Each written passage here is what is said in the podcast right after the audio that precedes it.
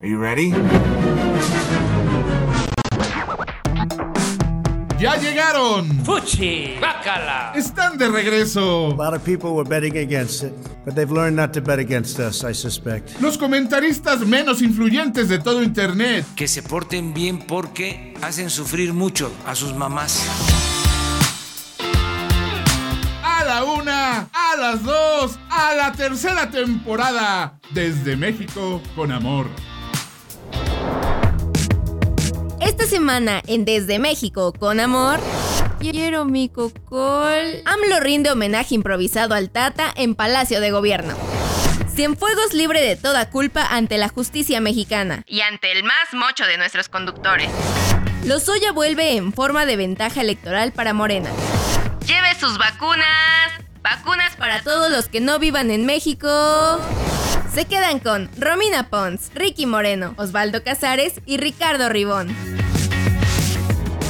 Desde México con amor. Ah, Top Cat. Iba a empezar esta nota con la música del tema principal de esa serie, pero por derechos de autor, pues mejor Ricky nos las va a cantar. Top Cat, the most incredible Top Cat. Algo en inglés que nunca entendí. Ahí, ahí, ahí queda, ahí, ahí muere. Ok, gracias Ricky, eso fue todo. Top Cat fue una caricatura hecha por Hanna Barbera y transmitida de septiembre de mil novecientos sesenta y uno a abril de mil novecientos sesenta y dos y contaba las aventuras de un grupo de gatos con una clara ascendencia italiana en un barrio de Manhattan. Los personajes Top Cat, Benny the Ball, Brain, Fancy Fancy, Spook y Choo Choo siempre eran perseguidos por el oficial Dibble y siempre se salían con la suya. Si usted no tiene la menor idea de qué estoy hablando, no se preocupe. Nadie en Estados Unidos o en el mundo recuerda esa serie, mucho menos la gente joven. Duró treinta episodios y como si fuera una nota de Ribón, pasó sin pena ni gloria. Y aquí es donde me hago esta pregunta. ¿Qué chingados hace el personaje de Benny the Ball en la pantalla de la conferencia mañanera del presidente Andrés Manuel López Obrador? Verán amigos, si le preguntan a alguien si es fan de Top Cat, nadie sabrá de qué hablas, pero en cambio, si le preguntas si es fan de Don Gato, esa persona te soltará un par de frases de la serie, incluso imitando los acentos de los personajes. Sí, Don Gato es la versión traducida de Top Cat. Pero no cualquier traducción. El trabajo de Julio Lucena, Víctor Alcocer, Jorge Arvizu y David Reynoso era sorprendente. No solo cambiaron los diálogos, le dieron otra vida a la serie. Pero de entre ellos resalta el trabajo de Jorge Arvizu, conocido como el Tata, al cambiarle completamente el tono a Benny, convirtiéndolo en Benito, con una voz sumamente infantil, y a Choo Choo, convirtiéndolo en Cucho, con un acento yucateco, como el de su servidor, pero hey, lo mío es natural, perras. Jorge Arvizu fue muy famoso por sus doblajes y porque vivió muchos años interpretando el mismo personaje, que era un anciano calenturiento conocido como el Tata, de ahí su apodo, y siempre repetía la estúpida frase "quiero mi cocol". Lo siento, siempre me cayó muy mal ese personaje. Uh, no, pues perdón, don Comedias. Uy, ya está de mamoncito este. ¿De qué hablas? Si siempre estás hablando como Cucho. ¡Samare! Porque así hablo, Romina, coño. Pero ya en sus últimos años de vida, el Tata se dedicó a una simple cosa: ser fan de AMLO. Y cuando digo fan, me refiero a nivel loquito que entra al Capitolio fan. Actualmente, comparado con los apoyadores que tiene en este momento AMLO, el Tata estaría a un nivel intermedio, pero hace quince años era innovador ver a alguien arrastrarse así de feo. Incluso los medios amaban entrevistarlo y verlo como un loquito defendiendo a AMLO contra viento y marea. El Tata nunca tuvo la oportunidad de ver a AMLO presidente porque murió hace unos años, pero alguien todavía se acuerda de él, el presidente. Y es así como en una mañanera, en medio del problema más grande de salud que ha habido en cien años, en medio de una crisis económica, en medio de un gobierno que prefiere gastar en proyectos que no van a ningún lado más que reactivar la economía, ¡ahí mero! El señor presidente decidió recordar su primer fan hardcore con el pretexto de recordar su talento como actor de doblaje.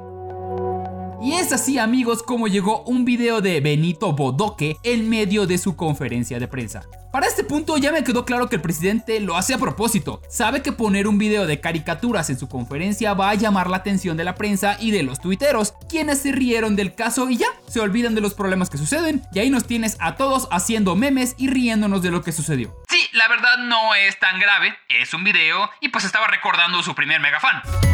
Pero luego recordemos que ese presidente tenga tantita coherencia, maldito sea. Y bueno, ya me voy que quiero mi cocol. Desde México, con amor. Otra semana más, otro capítulo más, Desde México con amor, el mejor podcast de habla hispana según la mamá de arroba Ricky Moreno, o sea, hace su servidor. Y esta semana, mire, considero que me dejaron los temas más polémicos, no los culpo, a la mejor, la más neutra y a la vez la más calificada voz del programa. Ricky, literalmente ninguno de nosotros quería que hablaras de este tema en particular, pero mira, amenazaste con irte, quisiste golpear a nuestras dos compañeras conductoras del programa, lloraste, hiciste berrinche, no nos quedó más de otra que darte la oportunidad de tocar este... Sí, sí, ya, ya pasó, o sea, no, no fue así, pero bueno, aquí estamos y hay que darle que es mole de olla. Recordará usted, mi elegante Audible escucha, que hace unos programas les explicamos la situación jurídica del general Salvador Cienfuegos, exsecretario de la Defensa durante el sexenio del presidente Enrique Peña Nieto, el cual había sido detenido en suelo americano, ya que la D E A había encontrado los motivos suficientes para vincularlo como protector del crimen organizado. Estos motivos eran fruto de una investigación de diez años por parte de la D E A, es decir, desde antes que el general Cienfuegos fuera el máximo general papas fritas del gobierno mexicano. La detención, pero sobre todo la forma en que se realizó, a escondidas del gobierno mexicano y sin respetar ningún tratado de trabajo conjunto vigente, molestó de tal manera al ejército mexicano que este le pidió al presidente de México y a la Secretaría de Relaciones Exteriores que hicieran lo que fuera necesario para lograr traer a mi general de vuelta a suelo mexicano. Y se logró. El general Cienfuegos fue liberado por sus autoridades con el compromiso de que nuestras autoridades siguieran la investigación en curso. Y pues justo aquí estamos. Y es que la F G R tardó poco más de sesenta días en resolver lo que la D E A en diez años no pudo. Así es, la Fiscalía General de la República por fin anunció su decisión en torno al general Cienfuegos y fue...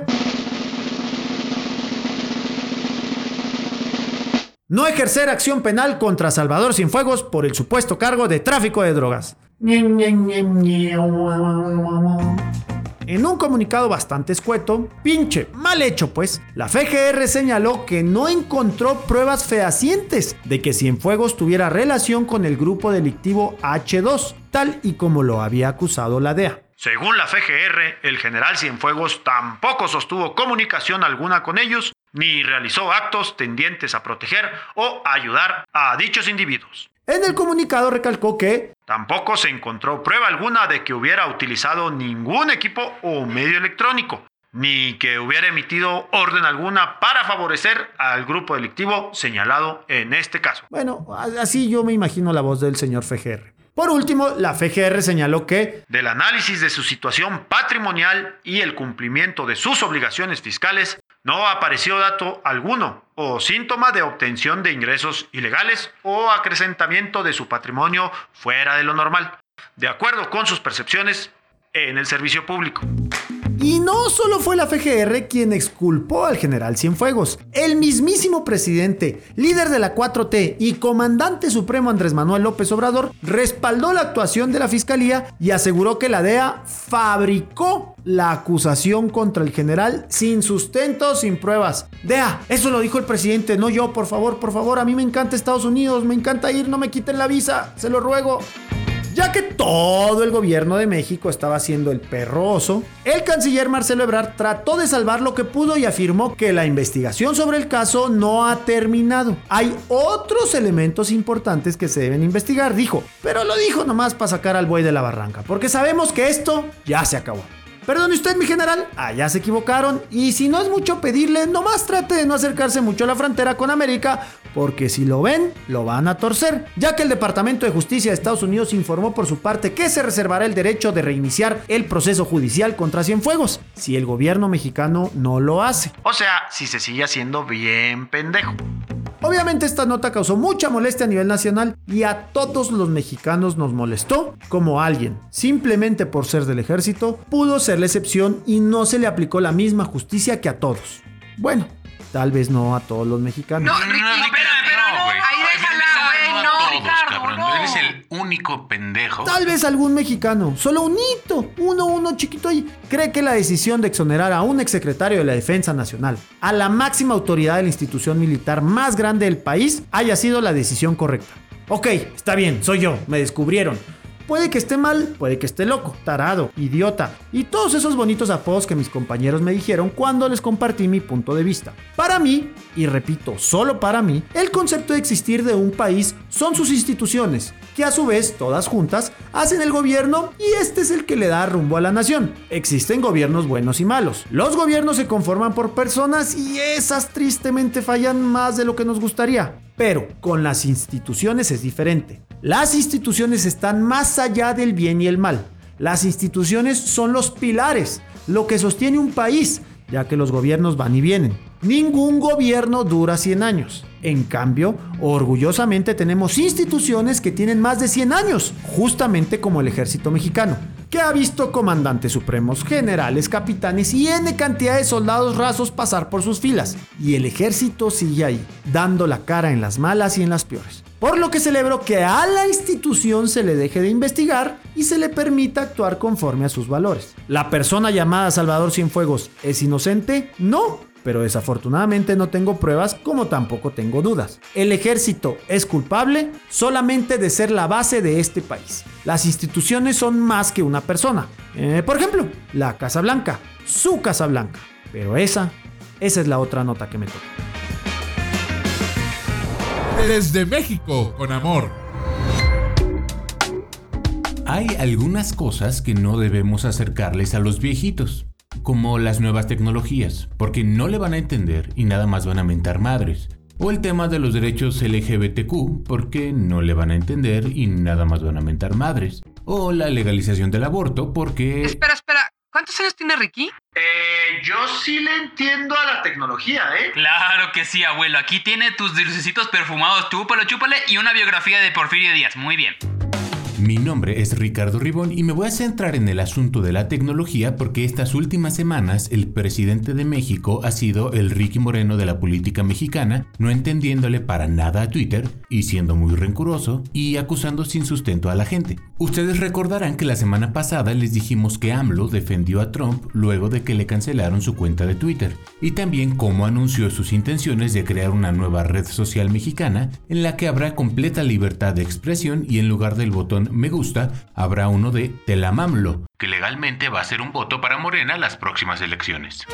Y como todo negocio de político mexicano, el primer paso es sembrar la competencia. Y eso fue justamente la parte de defender a Trump y acusar a Twitter de ser un organismo que censura. El segundo paso fue el de esta semana, cuando, muy viejito loco de su parte, acusó a la plataforma de tener vínculos con el P A N. Específicamente señaló a Hugo Rodríguez Nicolat, a quien acusó de lo siguiente.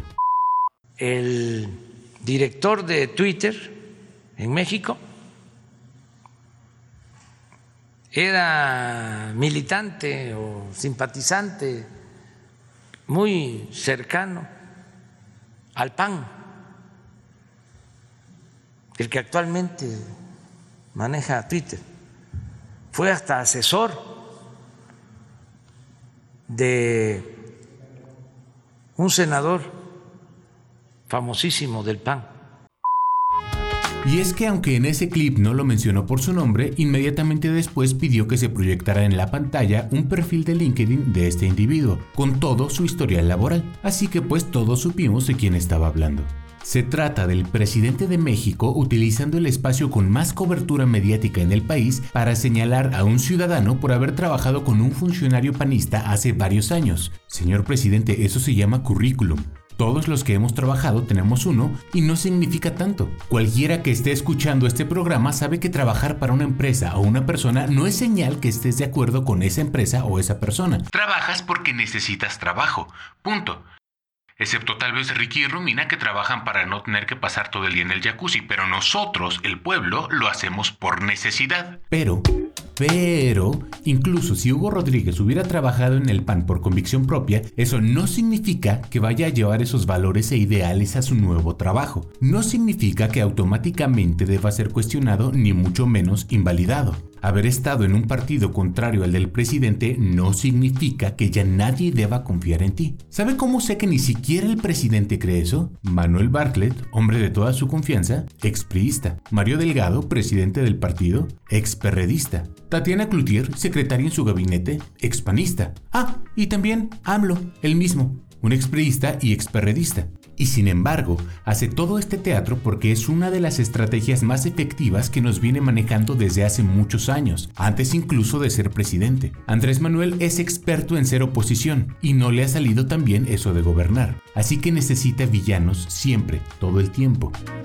Luego de su declaración, Twitter México emitió un comunicado en el que lamentaban los señalamientos del presidente y aclaraban que no son una empresa con un organigrama vertical en la que una sola persona tome decisiones o decida qué se publica o qué no. Si Andrés Manuel entendiera Twitter, sabría que el contenido lo dictan los usuarios, no la compañía. Y por supuesto que hay reglas de convivencia. Simplemente porque son una compañía privada no significa que el gobierno no tenga injerencia, claro que la tiene. En Twitter, Facebook o ningún otro lugar de internet se puede publicar publicar contenido ilegal. No es una tierra sin ley. El gobierno garantiza eso. ¿Pero qué cree? Criticar al presidente no es ilegal.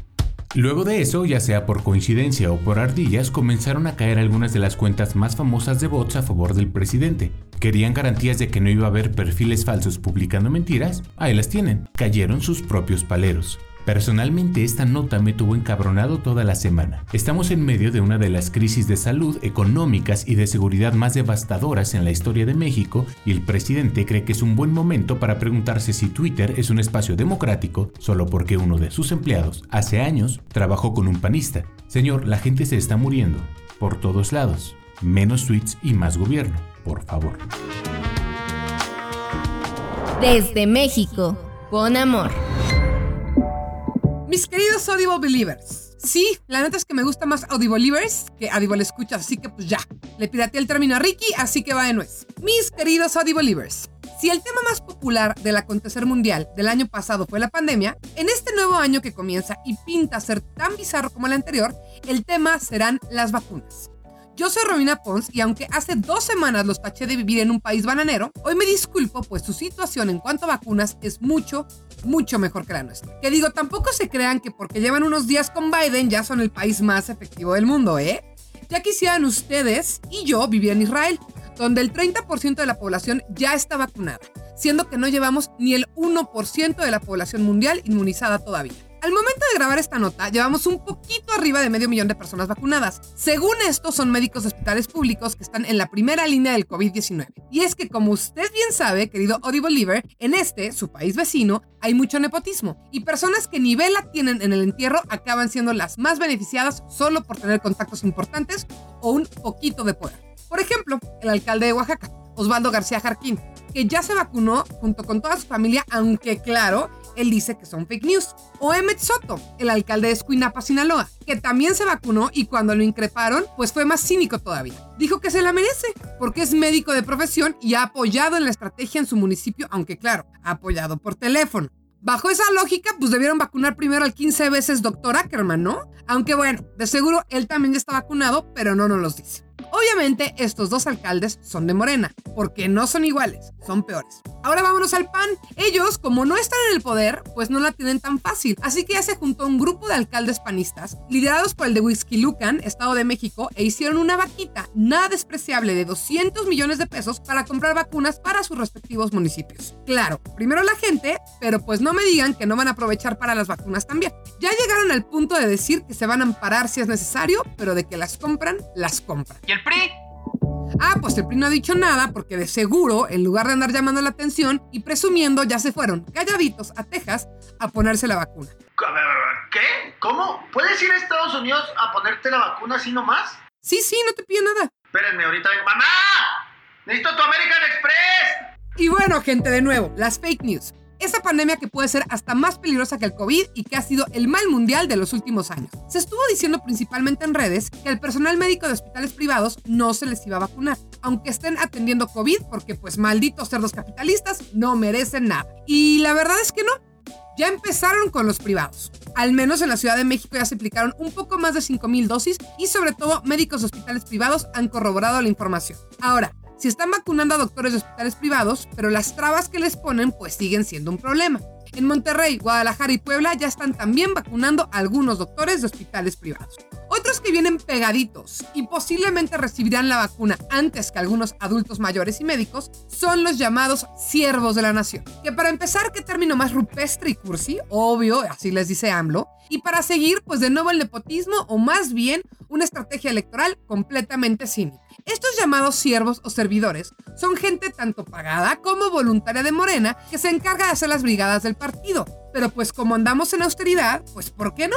Que de una vez acompañen a los médicos a poner las vacunas en todo el país, pues porque ellos son blancas palomitas. Que en ningún momento quieren confundir la vacuna con el partido, ¿verdad? En serio que usar la salud de la gente para fines electorales me parece de lo más bajo, de lo más bajo, de lo más bajo. Como Javier Duarte y su medicamento falso para el cáncer. El cinismo es tan nauseabundo que el mismo Gatell ya se curó en salud. ¿Vieron lo que hice ahí?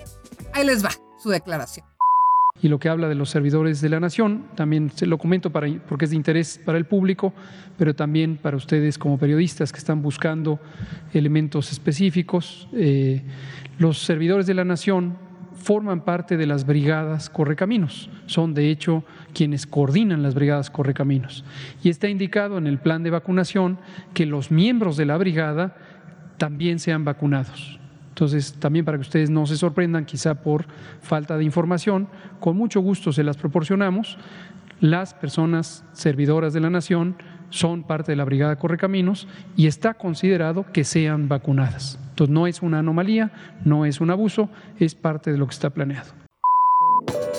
Así que ya saben, ni se sorprenda. Pero bueno, esos son casos puntuales que si bien nos pueden enojar, no modifican mucho la estrategia nacional. Pero pues, ¿cuál estrategia? Esta ha pasado por más cambios que la cara del Baster Gordillo. Según datos de Launch and Scale, que es una comunidad internacional de médicos bastante confiable, México ya tiene apalabradas trescientos millones de vacunas que alcanzan sin problema para toda la población con doble dosis, lo cual sin duda es una gran noticia. Pero la mala es que el plan de vacunación no está a la altura de las circunstancias. Para empezar, en el esquema original sería hasta abril de dos mil veintidós que toda la población estaría vacunada. Sí, nos falta más de un año, pero eso es si se cumpliera con las fechas, porque México, siendo México, no llevamos ni un mes de haber empezado y ya estamos bastante atrasados. Para poner las cosas en perspectiva, en ese país primermundista en el que ustedes viven, ya aplicaron quince millones de vacunas, y para este momento seguro quince millones y una, con la de Ricky, mientras que nosotros llevamos trescientos cincuenta mil. Que te la pongo, que te la pongo, que te la pongo, te la pongo ya. ¿Que no aprendimos que Ricky no debe cantar? Ricky, nadie te lo pidió esta vez. ¡Uh, venga, eh, eh! Entonces, suponiendo que vamos al día en el calendario, cosa que no está pasando, tendremos que vacunar a veintiséis mil personas diarias en la Ciudad de México y áreas conurbadas, esto para acabar de vacunar en tres meses a los dos punto cuatro millones de adultos mayores que viven en esta zona. Y si sigue siendo la vacuna de Pfizer, esto equivale solo a la mitad, pues tienen que echarse una segunda ronda para que sí funcione. Pero si sus familiares viven por acá, ya sea en la Ciudad de México o en el Edomex, ni se emocionen, porque AMLO dijo que primero va a vacunar a los adultos mayores de las zonas rurales más remotas, luego las ciudades de tamaño mediano y finalmente las zonas urbanas más pobladas. Un puto genio me cae. Es que neta, pinches chilangos, todo quieren acapararlo. A ver, Rivón, en primera tu opinión no cuenta porque vives en Querétaro. Y en segunda, pues sí, se podría argumentar, que seguramente es el argumento de López Obrador, que aquellas personas que viven en zonas más alejadas son quienes la tienen más difícil si se enferman, eso sí. Pero para eso están los datos. Y los datos nos dicen algo bastante distinto. Nos dicen que el grupo más afectado de todo el país son los adultos mayores de la zona metropolitana del Valle de México, pues la densidad poblacional, aunada a la saturación de hospitales y los mensajes tibios del gobierno, han hecho de esta zona el lugar con más contagios y más muertes por COVID de todo el país. Y sí, quienes más están muriendo en esa zona y por ende en el país son los mayores de sesenta años. Es más, tampoco sólida está la estrategia de salud que la doctora Miriam Esther Veras Godoy, que era la encargada del programa de vacunación universal, renunció a su cargo. Distintas columnas y rumores de redes afirman, también porque digo, no hay que ser Sherlock Holmes para deducirlo, que renunció justamente por no estar de acuerdo con la estrategia. O vayan ustedes a saber con qué cosas se encontró. Pero cuando el rumor se puso muy fuerte, de plano ella dijo que renunció por razones personales. Así, no dijo nada más. Me encanta cómo ni siquiera pueden articular un pretexto, el que sea. Y antes de que empiecen, sí, el P R I lo hacía más. ¿Y saben qué también es muy neoliberal? Tener a millonarios arreglando problemas que debería encargarse el gobierno. Así como ustedes tienen a Elon Musk, nosotros tenemos a Carlos Slim, con la enorme diferencia de que Musk se hizo millonario por innovar y Slim, pues, por hacer tratos con Salinas. Pero el punto no es ese, sino que Slim, como dijo hace varios meses, cumplió con apoyar a que nuestro país tenga cada vez más vacunas. Y es que de las trescientos millones de vacunas que México tiene aseguradas, algunas son de AstraZeneca, que son las primeras vacunas que se van a generar en América Latina en un trabajo en conjunto del laboratorio argentino Map Science y el mexicano Liomont, que es posible gracias a la fundación Slim. ¿Ven? De algo tenía que servirnos tener al hombre más rico del mundo. Eh, eh, Romina, Slim tiene ya mucho tiempo que no es el más rico del mundo. Ahorita es Elon Musk, de hecho. Me lleva la chingada. No podemos tener el número uno en absolutamente nada. Pero bueno, ahora que lo pienso, el gobierno, en lugar de verse las negras con la logística de la vacuna, pues no sé, debería encargarle la chamba a Slim. Hay más telceles que funcionarios honestos y hasta pueden cargártela a tu recibo Telmex. O no, porque no se vende. Mientras tanto, yo apuesto, y de verdad espero equivocarme, que para cuando acabe esta temporada de Desde México con Amor, no tendremos ni al treinta por ciento de la población vacunada. Así que a ser pacientes, o irnos del otro lado del bravo, porque esto, queridos, va para largo. Desde México con Amor. El año dos mil dieciocho nos dio muchas cosas. Francia ganando la Copa del Mundo, Avengers Infinity War, los viejos lesbianos, el meme de Pikachu sorprendido, en fin. Pero si por algo vamos a recordar al dos mil dieciocho, es porque fue el último año que usted no tenía dónde enterarse de las noticias que suceden en México. Afortunadamente, el dos mil diecinueve inició este hermoso programa y pues ya cambió la cosa, y luego volvimos a cambiar la cosa y metimos a Romina, y usted ya conoce el resto de la historia. Eso no fue lo más importante que pasó en dos mil dieciocho. Ok, ok, tiene Tienes razón. Los mexicanos no olvidaremos ese año porque fue cuando ganó AMLO la presidencia después de tres intentos. Y cuando le putearon la nariz a Romina. Historia real. En esa ocasión fue enfrentado por José Antonio Meade, del P R I, quien no tuvo la menor oportunidad debido a que estaba marcado con el nombre de la bestia en su nuca. Nadie quería al P R I y fue duramente castigado al tener el tercer lugar en la contienda. También compitió Jaime Rodríguez el Bronco, famoso por declarar cosas como que le iba a cortar la mano a los ladrones y decirle a un grupo de niños que sus papás son Santa Claus. O, o también sus frases célebres: mi caballo come menos que mi vieja, mi mamá sigue estando buenona y a una niña gorda no la quiere nadie. Chinga, mi Bronco, eras tú el bueno, mi Bronco, eras tú. Cabe resaltar que Bronco nunca tuvo oportunidad, pero ah, cómo nos hizo reír en los debates cuando se le ponía el brinco a AMLO. Y a pesar de la victoria aplastante de Andrés Manuel, el único que le pudo dar más o menos batalla fue Ricardo Anaya, también conocido como el Chicken Little, debido a su enorme parecido al personaje de la película del mismo nombre. Es más, me atrevería a decir que Anaya hizo un Ricardo tercero. O sea que hay un tercer Ricardo además de Rivón y yo. Aguanta, Ricky, ¿te llamas Ricardo? Siempre pensé que era corto para Riquiberto. ¿Otro Ricardo? ¿Estoy despedida? Ah, no, no, no, no, no, señor. Tráiganmelo y aquí le rompo toditita. No, no, no, Romina, Romina, espera. El rey Ricardo tercero, en el que se basó Shakespeare para hacer la obra del mismo nombre. Uy, uy, uy, o sea que ahora usas referencias del tal Shakespeare. ¿Qué me acabas de hablar de Benito Bodoque? Ah, a ver si tan vergas, pinche cerebrito. Eso me pasa por traer cultura a los cerdos. Les decía que Anaya hizo un Ricardo tercero porque eliminó a toda su competencia para quedarse con la candidatura del Partido Acción Nacional, el PAN. Estás bien pendejo, casi te puedo apostar que el PAN no existía en tiempos de Shakespeare. Y esperen, cuando digo eliminó, no me refiero a lo que ustedes creen, sino que se volvió presidente del PAN y dijo: ¿saben qué? Ningún candidato me convence, así que mejor soy yo el que se lance. Dentro del partido hubo muchas quejas, ya que Anaya, que a comparación de la edad de los otros candidatos era un bebé, nunca había ganado un puesto por elección popular. Siempre fue escalando y ganando puestos con favores.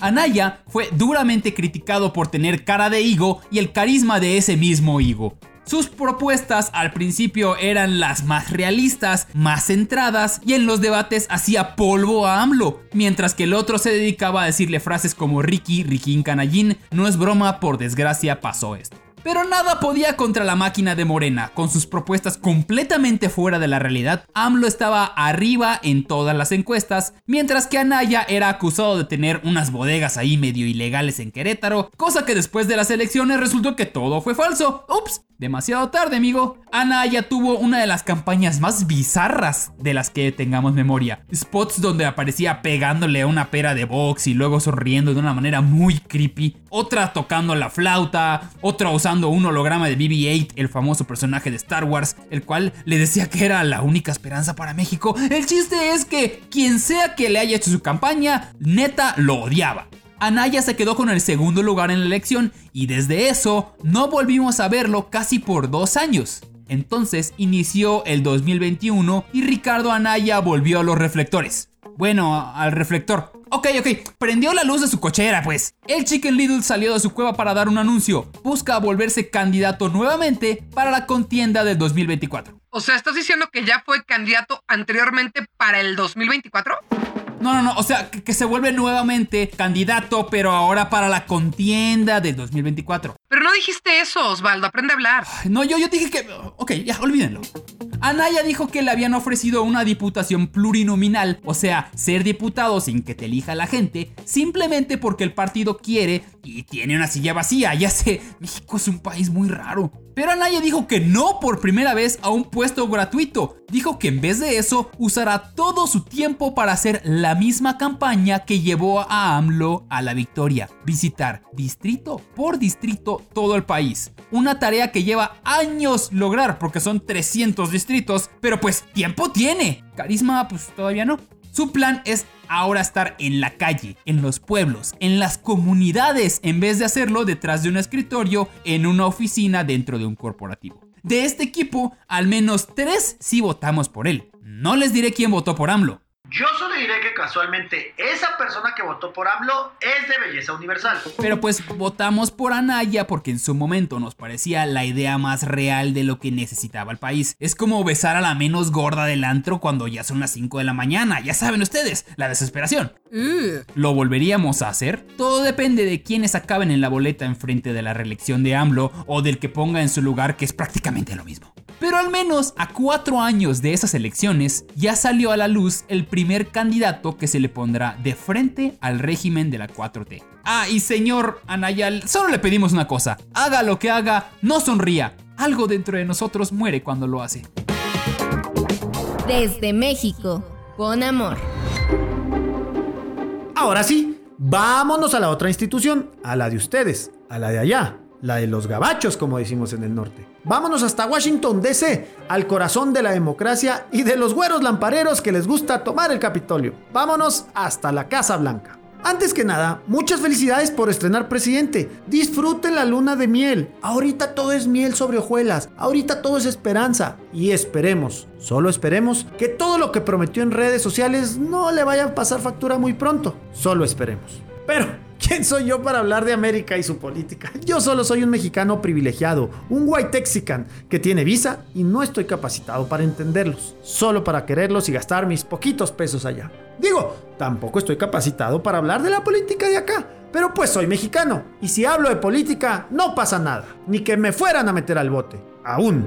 Todos los medios mexicanos siguieron puntualmente la investidura presidencial del presidente Biden. Todos. Y es que la neta se siente bien bonito ver a gente bien vestida, con tapaboca, hablando de corrido y viendo a las estrellas de la tele en tan glamoroso evento. Hasta uno se siente parte y pues yo, pues no les voy a mentir, uno empieza a soñar con ese momento, pero acá... ah, ¿cuándo tendremos gente educada, bañada, que sigue los protocolos y capacitada para el poder? Ah, el sueño americano. Digo, que vienen saliendo de un tropiezo bastante rudo, pero como me dijo Oz después de aquella noche de pasión, tienes razón, Oz, a darle. Y eso fue justamente también lo que hizo el presidente de México, Andrés Manuel López Obrador, decidido ya a cerrar la página de la presidencia de Trump. Y bienvenido, mi estimado José Bidón. Perdón. Es que el presidente no habla inglés. Les habíamos contado que AMLO aclaró que no iba a ir a la investidura del presidente Biden, pues porque no lo habían invitado. También le contamos que fuimos el penúltimo país en felicitar al presidente Biden por su triunfo. Ah, y no olvidemos que la embajadora Bárcena le renunció al gobierno de la cuatro T por esta razón. Además, hay que sumarle que Estados Unidos ya no tiene embajador en México, ya que Christopher Landau fue llamado por el gobierno de Biden, por no decir corrido a la chingada por ser más trompista que Romina. Vaya, no sé si esta sea la mejor manera de empezar la relación con la cuarenta y seisava presidencia del país más poderoso del mundo, con nuestro vecino del norte, con el dueño de nuestros frutos. Pero no temáis, mis amigos de Audible, porque solo Judas Iscariote temió, y temió hasta el hoyo. La cuatro T, a través de su líder sexagenario, AMLO, y el gobierno de México, dijo que ya lo tiene todo planeado para llevarla a todas margaritas con el presidente Biden. Es más, fue más allá y precisó que su administración no se va a pelear con el nuevo gobierno de Estados Unidos. Así que sí, por favorcito, pueden ir guardando el nuclear football que esta vez no se va a usar en México. Al menos. Además, el mandatario federal sostuvo que, pese a los señalamientos que ha habido por parte de sus detractores, él no tiene objeción en cuanto a las políticas anunciadas por su homólogo estadounidense. De hecho, dijo que es buena la intención de regularizar la estancia de los connacionales que llevan muchos años allá, en aquel país. Ahora sí se les va a hacer, mis amigos de Audible Escuchas, algarabías, visa y ciudadanía para todos. De la economía AMLO nomás dijo sí, sí, sí, ya a la chingada todo, pues porque no le entiende. Sobre el COVID y la pandemia mundial, AMLO aclaró que es muy buena la relación con el nuevo gobierno. Coincidimos con la agenda que presentaron. No tenemos nada que objetar y no hay ninguna amenaza en contra de México, señaló. Bueno, o así me lo imaginé yo. Por último, AMLO consideró que no es necesario volver a hablar con Joe Biden, pues dijo, ya abordaron todos los temas el año pasado cuando conversó con él vía telefónico. Ojo, esto fue en diciembre del dos mil veinte y agregó que ya se estableció la comunicación entre servidores públicos del gobierno de Estados Unidos y los servidores públicos de México. ¿Para qué hablar otra vez, hombre? Además, la primera vez ni le entendió, la segunda menos. Pues así las cosas. Vaya forma de empezar la relación de México con el país más importante del mundo, con nuestro vecino del norte. Pero pues ustedes, en... al único que le importa esta relación es a nosotros. ¿Ustedes? Ustedes tienen problemas más serios que resolver como Rusia, China y las mentiras esas del calentamiento global. Ah, y dos cosas. Gracias por detener la construcción del muro y sigan mandando sus dolaritos como siempre. Desde México con amor. Querida audiencia, por fin pasó. Por fin podemos actualizar la nota de la que todos necesitábamos escuchar para tener un poco de esperanza. Ya hablé de las vacunas. No hay ninguna esperanza, Ribón. Eh, eh, no, eh, la otra nota de la que todos queríamos hablar y escuchar algo nuevo sobre la justicia mexicana. Ya hablé de Cienfuegos, Ribón. Y sí, me dio mucho gusto, pero pues ustedes nomás no le entienden. No, no vamos a volver a discutir tu postura toda equivocada, Adelita, más soldados. No, la, la otra... Eh, esa que todos estábamos esperando. Por fin hay información nueva sobre el caso Emilio Lozoya. ¿Quién? Cabrón, acabo de hablar de una caricatura de hace cincuenta años que todos ubican, más que ese tal Emilio Santoaya, Lozoya, Lasalle, no sé. En programas anteriores, querida audiencia, les contamos la historia de Emilio Lozoya, un funcionario de la administración pasada que es acusado de participar en el desvío y malversación de fondos públicos. O sea, de ser corrupto y de clavarse dinero. Mucho dinero. Cientos de millones de dinero. Luego de que lo arrestaron en España, Lozoya ofreció declarar en contra de otros funcionarios también de administraciones pasadas, asegurando que ellos eran los verdaderos culpables y, como la ley mexicana es una exardida, la fiscalía le dijo que aceptaba el trato siempre y cuando cayera gente que hubiera tenido puestos altos. Y todo esto lleva meses desarrollándose. Meses durante los cuales Emilio no ha pisado la cárcel ni por un minuto. Está llevando su proceso en libertad y en pleno uso de todos los recursos que se jineteó. Pero por fin, casualmente, con las elecciones ya muy cerca, la Justicia Nacional anunció que hay avances en su caso. En un comunicado, la Fiscalía General de la República, F G R, y no F G R como Ricky le dice, anunció que antes del mes de marzo va a solicitar que se suspenda el caso en contra del buen Emilio, gracias a que sus declaraciones les han permitido integrar por lo menos tres expedientes nuevos para acusar a tres funcionarios distintos. Es como cuando tus papás te regañaban por haber hecho alguna tontería y para que no se pasaran de lanza con los cintarazos les empezabas a contar cuál hermana había metido al novio a la casa o cuál hermano sabía dónde estaba escondido del porno del papá. Así tu mamá se chingaba a la hermana, al hermano y al papá y se olvidaba de ti. Ojo, Lozoya ha acusado a más de setenta funcionarios distintos, setenta hermanitas y hermanitos pendejos que no van a saber ni por dónde entran los chingadazos. Estos tres que estoy mencionando son nada más los que de momento se han reunido pruebas suficientes para judicializar su caso. Las acusaciones evidentemente tienen que ver con sobornos y corrupción y todo de lo que se acusa al mismo Emilio, y él insiste que hay otros peores. De momento, el único nombre que conocemos con certeza es el de Jorge Luis Lavalle, un ex senador panista a quien ya se le convocó a declarar. Pero se rumora, se dice por ahí, que otro de los acusados será Francisco Domínguez, otro ex senador panista que actualmente es gobernador de Querétaro, único estado de la República en el que el partido del presidente Morena no es favorito para ganar las elecciones locales este año, casualmente. Y no estoy sugiriendo nada ahí, si es culpable que se le castigue. Solo digo que, pues qué padre que puedan matar dos pájaros de un tiro. Lo que sea que vaya a pasar tiene que pasar antes del siete de marzo, y lo que sea que vaya a pasar tiene que acabar con cárcel para los demás acusados o para Lozoya, a quien todavía le pueden retomar las acusaciones. Lo que sea que vaya a pasar y acabe quien acaba en la cárcel va a suceder durante las elecciones, casualmente. Desde México, con amor. Y es así como nos despedimos del episodio número doce. ¡Wow! Ya estamos a la mitad de la temporada, de la tercera temporada de Desde México con Amor. Nos vemos la próxima semana. Desde México con Amor. Producción de audio, Uriel Islas. Productor ejecutivo, Manny Mirabete. Esto fue una producción original de Máquina quinientos uno para el mundo. De nada, mundo.